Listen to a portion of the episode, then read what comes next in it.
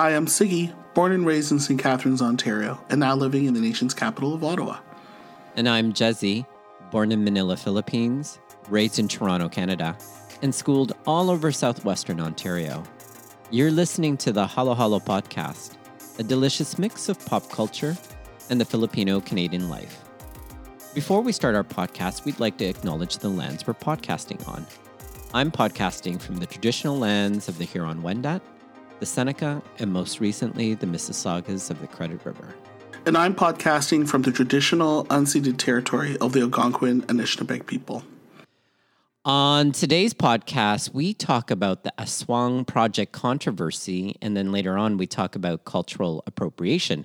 But before we do that, Sigs, what have you been up to pop culture wise? You know, it's so funny. I literally just filled in my notes on this, and embarrassingly, and I talked about it last season, mm-hmm. I watched season two quickly a binge of The Babysitter's Club. And season two was pretty great. And I have a lot of respect. And Ryan O'Connell is one of the writers on the show from Special, and they totally accelerated the show. They changed it. They took some of the, like, the normal titles of the books and changed it up, and it was it's quite interesting. And I I sort of like the jokes they made into it, and mm. it was an interesting second season. Now you know what I'm a child of the 80s and 90s, and I knew people in my grade school right. that read Babysitters Club. And the reason why we've talked about it before is that one of the characters, Claudia Kishi, is Japanese and she was Asian mm-hmm. in a young adult novel that we never saw, you know, Filipino or Asian leads in like in young adult novels. And she right. was this cool girl that was into art and stuff. And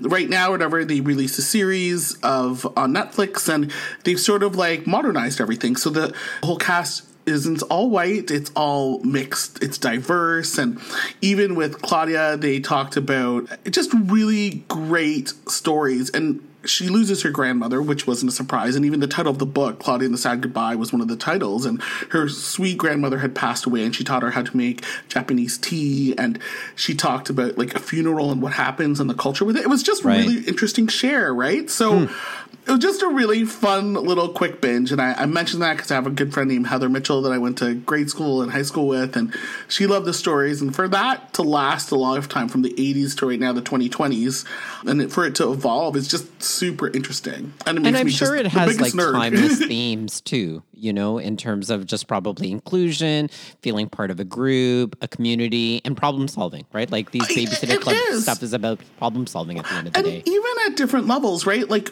one babysitter was watching this kid that used to be a TV person, like in the 80s, right? They right. fast forward it and he ended up being a YouTuber. Wow. They really adjusted and they updated and like, it. That's a cool update. Yeah, and even like one of the main characters, Kristy, her mom was dealing with pregnancy at 40, trying to whether or not you want to grow your family. And they really did it in a way where it's never talked about like about going down that road and having a mixed family and you know having kids it's it's not as easy at an older age for a parent and I loved how they touched about it. I'm like, oh, that's you never see those type of discussions. I mean, and like the mom is played by Alicia Silverstone. Right, right. Right. Like when you have all these people that, oh, we know them, like they're our age. yeah, yeah. It's just really interesting. And I just like the way that they've sort of like fast forwarded and like made everything very current. And they even had like one of the sitters had a babysitting charge that was transgender, and identified as female. Mm the shy babysitter Mary Anne, this was last season, went up and stood up for her and said, "Please refer to her as not using the dead name that to go to. And I thought Excellent. that was like for a 10 year old and the 13 yeah. year old to really be respectful. I was like, wow, this is just, it's great to see these type of stories. So, what have you been up to? Have you been on a Netflix link too? Netflix yes. binge too, I'm gathering? So, after we had our episode taping with Sam from the Lost Shaman podcast, yes. just recent episode, she talked about Midnight Mass and how she was binging that. And so that piqued my curiosity.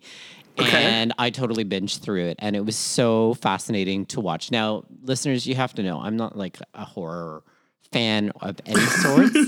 and so it took a lot for me to watch, but I think it was just interesting watching the use of Catholic imagery, Ooh. iconography, and mythology being used in a horror filled way. And I thought it had an interesting commentary on it. And I just thought, wow, like what is this saying about religion and how horror filled and violent it can be? So I thought it was really excellent. It was well done. It's too bad it's a limited series. I'm sure that there could have been other things to explore, but that's fine, right? Like I think Flanagan needed to tell his story in a very short number of episodes. So, so that was how many episodes were there, Kuya? I think it was like seven or eight. I can't remember exactly. Did it in, close when it went to the eighth episode? Was it like did it close fully or was it open yeah, to something I mean, else? It pretty much closed fully. There is okay. one possibility of it, you know, going on. And if you go onto the Twitterverse, people have theories on how okay. it could happen. And that Flanagan has an upcoming another limited series coming out called The Midnight Club. And he mm. did also all those haunting house Hill oh, and Bly Manor stuff. Right. And so that That's those spooky. two were like loosely connected. And so there are all mm-hmm. these different Easter eggs and possible connections. So there could be a connection for the upcoming Midnight Club because it reduplicates Midnight. So mm. people are just saying, or oh, maybe there's going to be a, a sequel to this. I think it's probably going to have much more of a titular relationship instead. But mm-hmm.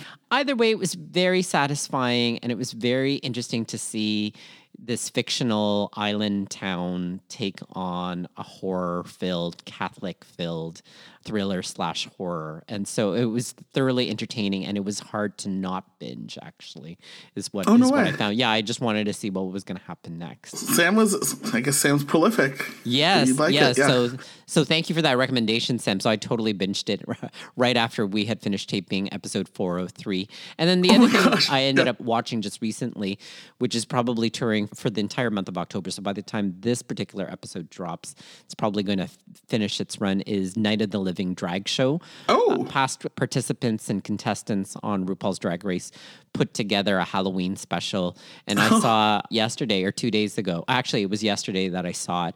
And it was day two. Like the first day was actually in Boston. So we were like the second date. And then the third date is out in Vancouver. And then they go to Seattle and then oh, Los no Angeles. Way. And then later, like New York and something like that. Yeah, it was okay.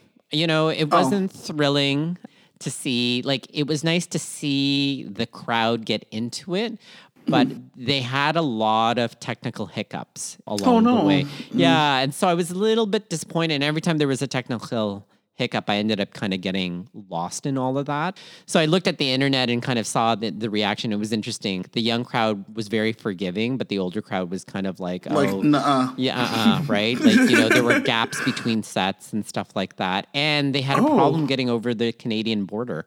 And so they kept talking of about that throughout. Of course they, they did. There. And I just thought to myself, I bet you they didn't have the right visas or something like that is what I was thinking. So in any event, it was really, it was fascinating to watch watch. I don't know that I would see it again, but mm. I'm glad that I participated in it.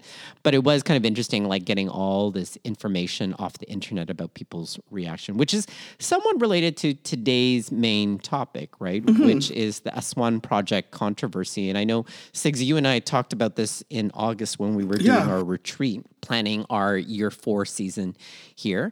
And just before we kind of get into the Aswang project controversy, you know, with the advent of the internet, I've been looking for history on the Philippines and information about our culture.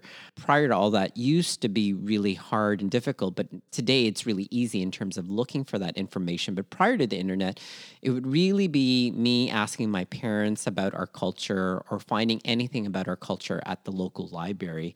And of course, I would always enjoy finding out the information. I never actually felt that it was ever complete, right? Because I think partly from my parents who probably weren't able to answer all my questions, and anything that I did find in the library, I you know, very much understood that it was coming from a North American Western lens or perspective. You know, it wasn't until 1986 when I was in the Philippines and one of my grade school teachers had said, you know, since you're going to the Philippines at an off cycle time, in other words, right in the heart of the school year, he had tasked me with actually doing a history project of the Philippines. Oh. And it was fantastic because I got to get all these books about revolutionaries and about the Philippines and about uh, Philippine mythology. And I was just so entranced. So I got to the, go to the National Bookstore and different other bookstores and collected all these books with my Tita Marlene, actually, ironically enough, and got firsthand information about our culture, again, written by and written for Filipinos, and then did this wonderful project that I'll never forget. It was actually quite a pivotal project.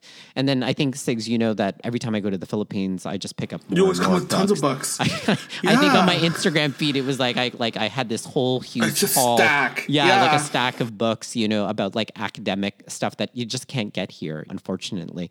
How about you, Sigs? Like, how would you find your information about our culture before the internet arrived onto the scene? I was introduced at a young age, around four years old, of what the library was, and my mom would take me all the time. You could travel off our places with books, but I remember formally. I, we used to do speeches every year, and my mom was thinking, "Hey, do you want to do a speech on the Philippines?" I was like, "Okay." I started to do research on it at the library, and mm. obviously, like we were young, right? So this is like the '80s, around '86, if not a little bit earlier. Where okay, uh, where will I go, right? And it's usually the geography section. right. Right. It wasn't even about culture. It was just geography. So Yeah. picking up these books would have like it was very different. It was like going through the Dewey Decimal System. I'd be like, okay, Philippines, then looking for the section, and would be like Asian countries. And then the Philippines would have maybe a chapter or two. But it was very sanitized. It was very factual. There was nothing about really the culture. Like they were telling me, I'm like, oh, okay, so the Philippines has these many islands and like old school Kuya, like the capital's Quezon City. Not true. like, right? That's old Yes, school. that's really old books school and stuff. But it, to me, it felt very sanitized. I'm like, I want to know more about the culture. Like, I don't even think the book I remember, or whatever. It, quick, it talked about the harvested, the archipelagos, like, but nothing about the food, right? Like the real big culture, Right. You know, and also being younger, what did we have access to? Encyclopedias, right? Yes. So we'd page through and it would just have the technicals of like population, um, the languages to speak, etc. Like very sanitized. And let's be honest, who writes an encyclopedia? this Is it a Filipino person? It's not a Filipino. It's person. not. Of course not. And for some reason, I didn't end up doing a speech on it, but I had these books where I was just reading about it. I'm like, I want to hear about stories. I want to hear about those other things. And obviously, in St. Catharines, Ontario, when the population was like barely 100,000 people, Right. my library's not going to have a big section on Filipino books. Of course not. Well, and I would have to say too, like before you go on, that even in Toronto, even in Scarborough growing up, like Yeah. even though there was like an emerging Filipino population, it wasn't like that there was like prolific information on the Philippines. And very similarly, everything that I did find, it was relegated to a chapter or That's to right. a paragraph or even a footnote at times. Mm-hmm. And as things evolved, I mean, aside from our families, I remember our family being part of the Filipino Canadian Association in Niagara, FCAM. Mm, yeah. And there was Tagalog classes. So I remember being about eight or nine years old and being with like the Filipino community. And I remember like vividly where they had all of us going to a high school at around on a Friday night from six to nine, and we would have Tagalog classes. Mm. Right, so they split up the older kids that were high school and the younger Right. kids, and they would go over and they had this woman that would teach us Tagalog and stuff, and and that's where I would learn culture per se, not just from my parents, but that was about it. And that only lasted a couple months, and that's where I did that speech for that Filipino Christmas mm-hmm. party, and I did Yes. that, you know, Pasco de Marating. but I wanted to know more, and it was just basically my parents and a little bit about the library. But like you said, as things evolved and Right. the internet became much more, and even like I think the internet became big like when I was in twelfth grade, right, eleventh, twelfth grade, and then university we were able to access it. It's changed so much, the access and Totally. you know, getting there.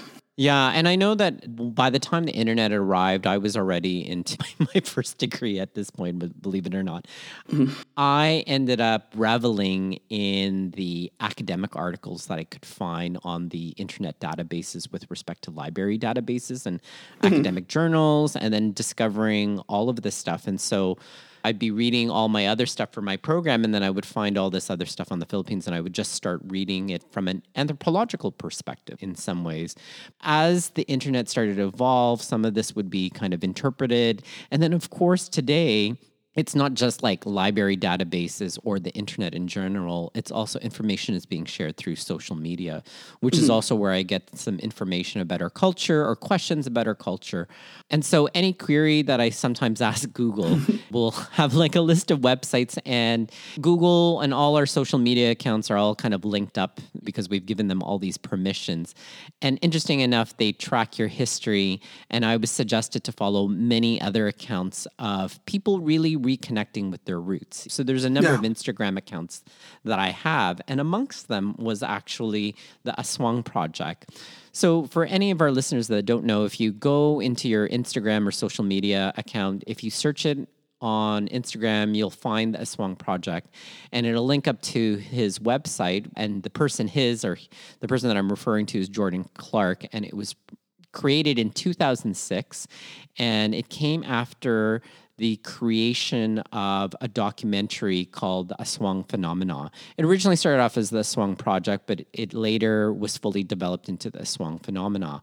And it became a repository for all the information that he found, and it became a place to share the diverse folklore and mythologies of the Philippines. It's interesting because since 2006, if you look at it, it's so rich with information, and it points to three general things. One is, is the resources that Jordan Clark found to base his posts upon. So he has a variety of different posts and essays, if you will.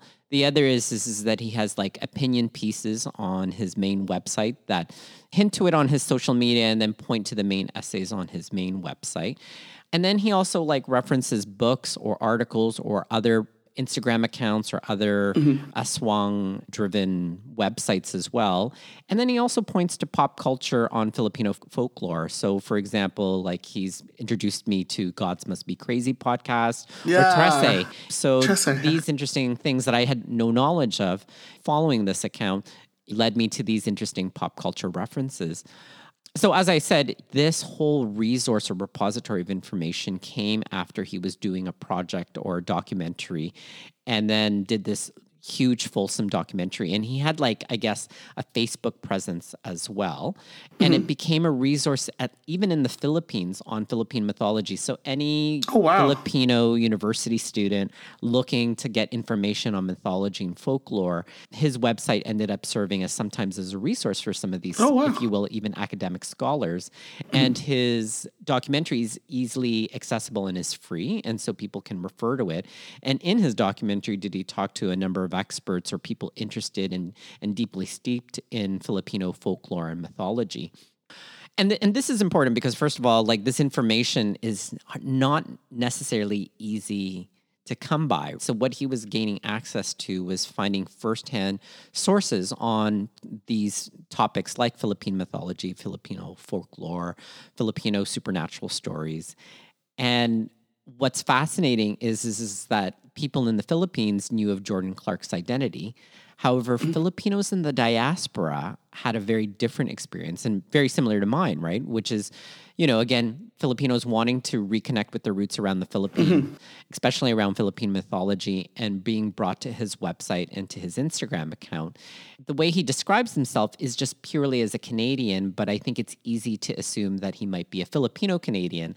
And I think sometimes when someone says, when there's kind of like, if you will, all this knowledge about the Philippines, but the person has like a very Anglo last name, we think a number of things, like perhaps maybe this person's ancestry might be Filipino through one's mother and one's father might Right. be Exactly. white or Canadian or whatever the case may be. And I'm sure that that's what had happened for a few people that had turned into a controversy at some point. So, controversy erupted when Filipino Americans in California had discovered that he was white and started to demand a response in and around May of this year. And SIGs, you know, I remember just checking my Instagram feed Yeah. and it was like all of these like Twitter fights and all of these Instagram DM fights were starting Oh to gosh. occur. And it was like, what is happening? And I didn't Yeah. know actually what was happening. And I don't know if any of your accounts that you follow were impacted, but certainly there was like quite a, a conversation or quite a fight that was starting to brew. And so in this controversy, they were saying he should say that he's white or come out as white. And so Jordan Clark had then decided to post a response where he clarified his identity. So he mm-hmm. changed his bio on his website and Like on the clarified. splash page, it has it right, like specifically. That's right. Right? So when you Yeah. go to the Aswang Project page, it said that he was a Canadian, but then now specifically it says, I'm a white Canadian of Scottish settlers. And in his response, he clarifies his family, which he has a Filipina wife and of That's right. course then a biracial child. and more mm-hmm. details about the project, outlining and chronicling kind of like how he's come to it. And he had That's said right. that he wasn't really intending on trying to hurt or to deceive anybody. But what some detractors had said was is, is that he didn't make it clear either that he was white. And a lot of people started to feel deceived, if you will. So, unfortunately, instead of actually calming things down, this response had actually inflamed Filipinos in the diaspora further, who felt that he wow. was being both tokenistic towards his Filipino wife and child and using that information as currency to absolve himself of any wrongdoing. And we'll probably unpack this a little bit more. Yeah. But the controversy then erupted even more further when Elsa Valmidiano, who was an academic in a legal mind, was publishing her book, had then shared her exchanges that she's had with Jordan Clark, who apparently was trying to promote her project and book that she was soon to be publishing. And she said mm-hmm. that she had felt, again, deceived by him and never did Jordan Clark once actually say that he was white or take any time to clarify his identity to her. Okay. So when I've looked at these posts, and it's like, mm, that's true, he didn't. He didn't necessarily do that. And the other thing is, is that Jordan Clark had some opportunities to actually say, actually, I, you know, my wife's Filipina and I'm white, or I'm white mm-hmm. Canadian, mm-hmm. and I just take a, a really strong interest in Philippine mythology. So what that ended up doing was Elsa Valmidiano ended up actually publishing this huge essay that then catalyzed a hunt to demand to have Jordan Clark share his image and personal information. But then this was the crazy part, if I can kind of say this, Sigs, is, is that of course Jordan Clark goes silent at this point, mm-hmm. And then it started to spread to other Instagram accounts that also work towards trying to reconnect people back to their Filipina, Filipinx, Filipino roots, mm-hmm. where the community essentially said, Are you Jordan Clark to these other websites? And are you hiding? And can you prove your identity to, to us? Whoa. And it was like, wow. So there was this whole hunt to authenticate everybody who was trying to do some type of cultural good in terms of, again, reconnecting people in the diaspora with respect to their Filipino roots. And then this just then erupted even further and led to a misunderstanding between Filipinos in the Philippines, who again knew who Jordan Clark was. That's right. And diasporic Filipinos, Filipinas, and Filipinx individuals who didn't know because it didn't seem so, if you will, evident that Jordan Clark was white. And so this controversy just raises a whole number of points and a whole number of questions that maybe we can unpack for the next couple of minutes, which is, is that did Jordan Clark really infiltrate a sacred space with respect to Philippine mythology? And is he really profiteering from this endeavor? Now, some comments that have been made on the internet is, is that actually no one's making any money off of it. yeah, this. The right? article from Cynthia New, I can't remember her name, Cynthia Newhard. I think so, or Newhouse. Yeah, she, Christina she Newhart, was... and she broke it down, mm-hmm. like how much it's cost to run the site, how much it goes there. Like he isn't profiting from it. Yeah, and I looked at those numbers too. Yeah. and when we think about it, like you and I are not profiting off oh, of no. our little endeavor here. yeah, but you know we're glad to do this passion project, and that was the other thing is, is, is that Jordan Clark at some point in his apology response or accounting response, if you will, was just saying that this was a passion project, and then I guess the other questions that kind of come up is can we dismiss the resource that he's created that a lot of people have relied on? And of course, Elsa Valmidiano, for example, would have us know that you have to reread his posts and his opinions and his essays from the view of a Western lens. Mm-hmm. And so it is a very, very complicated discussion that has kind of arisen from all of this. Just like taking a whole monologue here. I don't know if I just have when you introduced it to me, I was like, oh, and automatically when you search this, you don't even get the Aswang project. You get the open letter mm. from Elsa and then the thoughts from Christina Neward. And then I actually went to the website. When I went to the website, I'm like, oh, I, I feel like the, the, correction was made on the splash page, right? At the bottom, it just has Jordan Clark and a, a picture of him, a character right. like our cartoon character, of explaining, you know, where he was born, his immigration story, and like he's interested in Philippine myth. Folklore began in 2004, and he talked about it's difficult to track down resources on the topic, and he founded this project in 2006. And I think obviously this must have been added post the whole controversy, whole yes, controversy, right? Sure. And he's been doing it what since 2006 is a long time, right? And Yeah. it was just this past May, and like you mentioned before, Kuya, like you've outlined that the information he gathers is not just his. This is from consulting other people and stuff feeding into it. Is that well, correct? and like, work that he's done when he's gone to the Philippines, he's had Mm-hmm. access to books that are really hard to find. He's he shared those resources. He shared those resources willingly and has put them on there. And this is what's been really fascinating is, is that okay. I get it. He wasn't necessarily so forthcoming about all of this. You Yeah, know, perhaps maybe he could have actually said, you know, I am, again, a white Canadian with Scottish ancestry, really interested in this topic, and I'm here to want to share all of what I've been finding with the world. And the world has actually visited his website and has actually taken information and used that information, and people have learned it. Mm-hmm. I think people feel deceived because they felt that he could have been more forthcoming. I think what ended up happening though was this kind of need to want to authenticate identity. And that was, I guess, probably was also problematic and complicated because I think other Instagram accounts, again, trying to reconnect people to their culture, felt really pressured to give up their privacy in some ways. And that's something else that some of the open letters have talked about that are, if you will, not necessarily for Jordan Clark, but pro Jordan Clark, if you will, where he's a person that wants some privacy too. Isn't he entitled to that? But then how much do you actually then say to people, this is my identity, while I'm actually talking about culture? Which kind of hmm. comes to our cultural appropriation topic, which is another major question that this controversy raises was was Jordan Clark a cultural tourist or a cultural collector? And was our culture being appropriated? And you know makes us ask the question what is cultural appropriation? Sigs, i'm sure you've heard this kind of topic of cultural appropriation before. We've briefly touched on it in other podcasts Yeah, we did. We talked about it when Retchie was on, but like you have a great definition, and let's share that first with our listeners. And I think we're going to digress into it. It's a really great definition because Yeah. we've seen it, and us growing.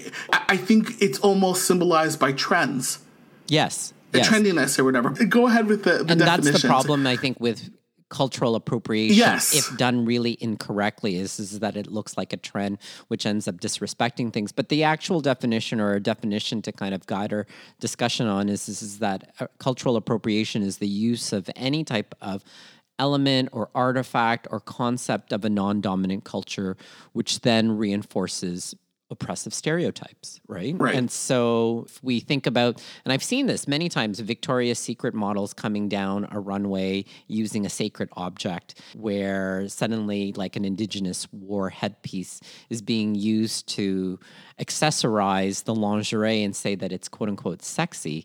That is cultural appropriation. And the impact is both insensitive and disrespectful.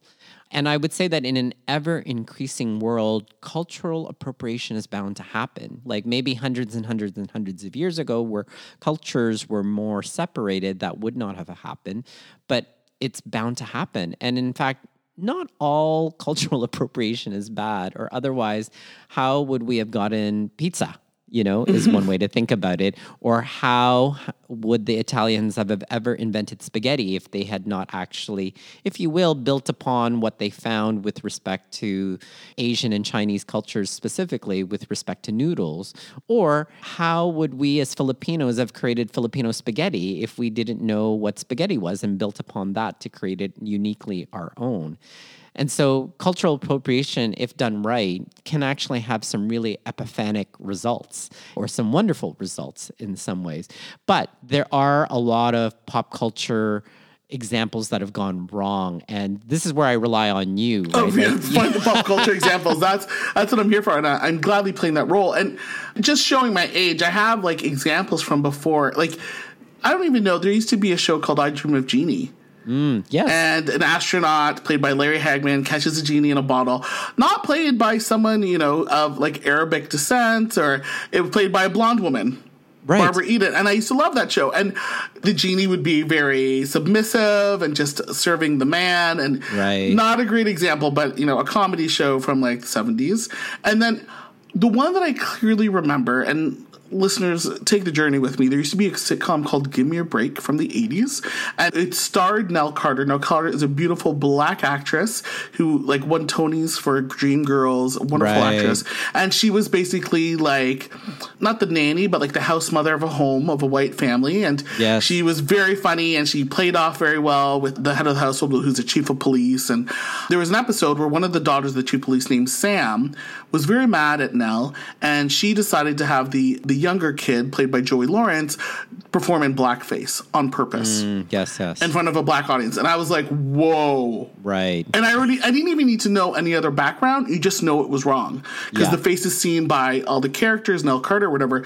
What you did to hurt me, that's wrong. Like, it's just glaringly like from a show from 1984 and me being 45 years old i glaringly remembered that wow. oh like about blackface being wrong as we fast forward cultural appropriation like we see it in movies a lot and this is why you know our podcast exists we, are searching for representation we don't really see it so right. when we have movies like ghost in the shell which usually should have asian actors with the main star being scarlett johansson right. and then another movie aloha where the main character was a lead with a redhead that's supposed to be hapa who is also of asian descent and hawaiian played by emma stone yes. now if you do recall in 2019 sandra oh did a call out like oh it's so great you know, Crazy Rich Asians came out, and we haven't seen a cast of Asians since Ghost in the Shell and Aloha. And you remember Emma Stone yelled, "I'm sorry." In right. the background, she did, to do that, which is jokingly, but and I've seen the coverage before where she's like, "That was wrong. I shouldn't have been cast in that role. We should have like searched for it." Where it's almost when I think of cultural appropriation, I always think of someone taking something and trying yes. to make it theirs that's not authentically theirs in the first place. And right. you do note that with the Victoria's Secret model and stuff. And yeah, I think that that's another good way to maybe look at cultural appropriation. It's very much taking something that's not there. And I think really what you should be doing is actually getting inspiration and then building upon that as opposed to taking it and being really sensitive in terms of how it's being used you know? Just can't be a, an accessory just so that it looks quote unquote cool. It's got to be more than that. You got to i think jenni avins and quartz from the atlantic suggest a number of different things which is, is that you need to pay homage and acknowledge origins if you're going to seek inspiration from another culture and recognize what's sacred. And again don't adopt it as accessory accessories. And also keep in mind that culture is fluid and not static. Like what I had just alluded to earlier, you have to share and build upon, which really means, as I said earlier, to take inspiration the other thing is, is is that remember that appropriation is not a substitute for diversity. So just because you've uh-huh. you know culturally appropriated, sometimes what matters is making sure that you have people from all walks of life and all social locations and ethnic backgrounds and cultural backgrounds there for the taking, so to speak. And then I would also say too, sharing the wealth. Sharing the wealth is what you know the Atlantic would say is it not only just benefits the person who is seeking inspiration from another culture, but that other culture also benefits in some way, shape, or form, such as sharing their message in terms of why that particular tradition or culture or accessory is used.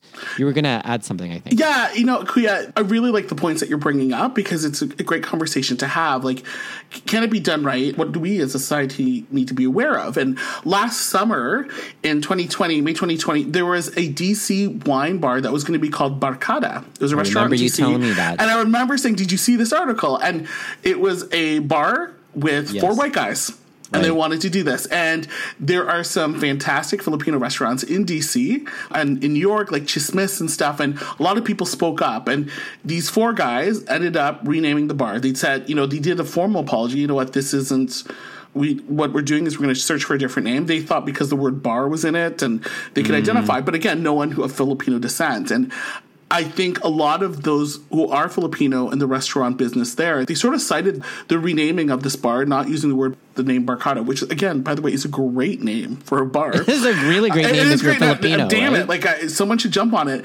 They called it like a teachable moment that could lead to courageous conversations and much more mindful decisions. If you're going to use our name, connect with us, make it a more meaningful connection. Just like you said, Kuya, that will celebrate the both of our cultures And that's exactly Yeah, what type of so- things you, so- you just highlighted So there. imagine if there were were four white guys that called a bar Barkada, but then they made it a very welcoming opening space for Filipinos and somehow promoted and elevated Filipino businesses. Then I think it would be a different story altogether. I don't know that it would necessarily be bad cultural appropriation. It would be actually, oh, like use this as a platform. The equity mm. that we've created to kind of create this bar we call Barkada, but it's for everyone and carries the spirit of friendship and neighborly love and mm-hmm. stuff like that. Then it would be a different story as opposed to like them just purely profiting on it. So it is about kind of sharing the wealth and that it's bi-directional. You know, it is not just taking from another, but actually sharing with another and then doing something in kind and in return. So I think that that's kind of a way to kind of think about as we lead to the fixing of the week. Sorry, can I ask a question? Uh, you can Yeah, edit this ask part a out. question. I do have a question for you, Kuya. How, and I'm going to ask for all the listeners because my wife actually had a really good question on this. So, how do you know it's cultural appropriation? Like, I'm very conscious. One of my big memories, I remember being part of like a diversity group for a previous job in the early 2000s, and I had a chance to go to the Sky Dome and I got to see a powwow. And it was fantastic. And I remember the group had told me, they go, you can take pictures and people don't call the traditional dress and what they're wearing is costumes, not costumes. It's formal Right. dress. And I was like, in my head, I'm like, oh, that's a good lesson. So, Yeah. I have a question. My wife had asked me, she goes, see, you know, your mom gave me like a terno kind of barong. I'm like, yeah. Right. She goes, remember I wore it out and stuff. I'm like, yeah. She goes, is that cultural appropriation? And I'm like, hmm. Is it? And I was just thinking in the sense of like, she just wore this lovely barong that my mom got that was yellow. And I, I think we went out for our anniversary, like early anniversaries. And we, she happened to just simply wear it, like dressed up, no big deal. And if she'd gone to a wedding, a Filipino wedding, she would have worn it. Right. Two, how do you find that line where it's in respectful ma- Because my wife, there's no disrespect because someone had said, "Oh, what are you wearing?" I'm wearing a barong. You know, my in-laws had given it to me. Like, how do you find that respectful line?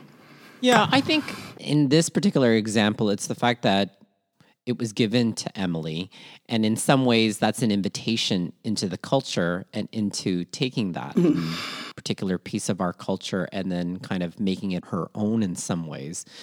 I think we got to ask ourselves the question of is it perpetuating something disrespectful or a stereotype of sorts? Mm-hmm. And we have to ask ourselves, what kind of impact is this going to have? And am I willing to engage in the discussion? Because if Emily said, if Emily just took this off the rack and then mm-hmm. wore it and said, "Oh, that's a," and someone in in our culture said to her, "That's a beautiful terno," and she says, "Oh, thanks, I just picked this off the rack," then that comes off as really insensitive and very mm-hmm. unkind, as opposed to, "Oh, this was actually a gift from my mother-in-law, and mm-hmm. you know, this represents whatever of her, you know, particular heritage and stuff like that, and I'm so proud to wear it."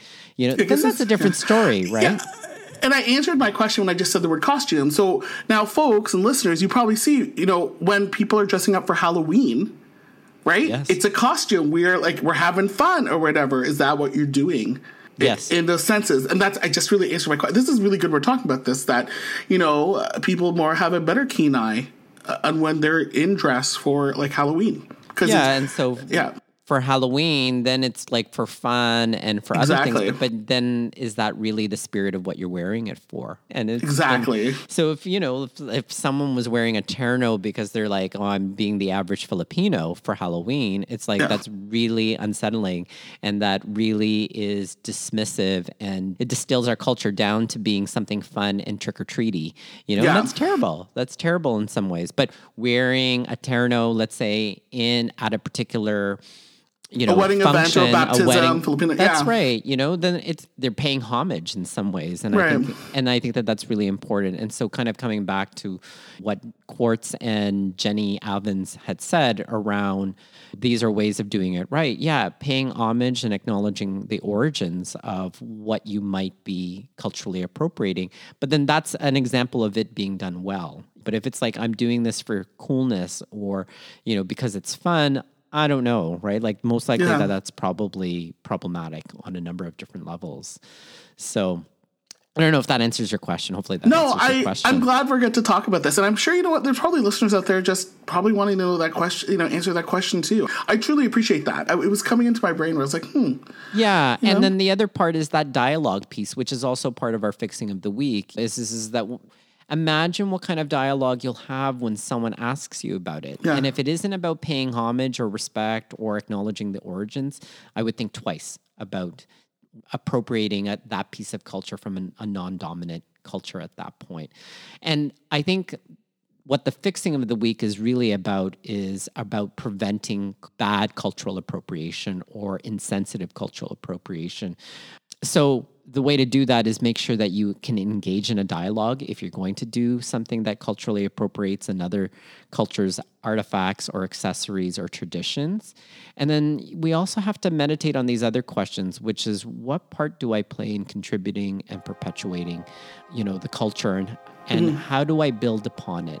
And how do I deepen whatever it Yeah. is that I'm seeking inspiration from? Let more of a meditation and probably less of a fixing, but if you can't build upon whatever it is that you're appropriating, perhaps maybe it's not worth doing. And that's something really important to think about. People think about wanting to appropriate something from another culture.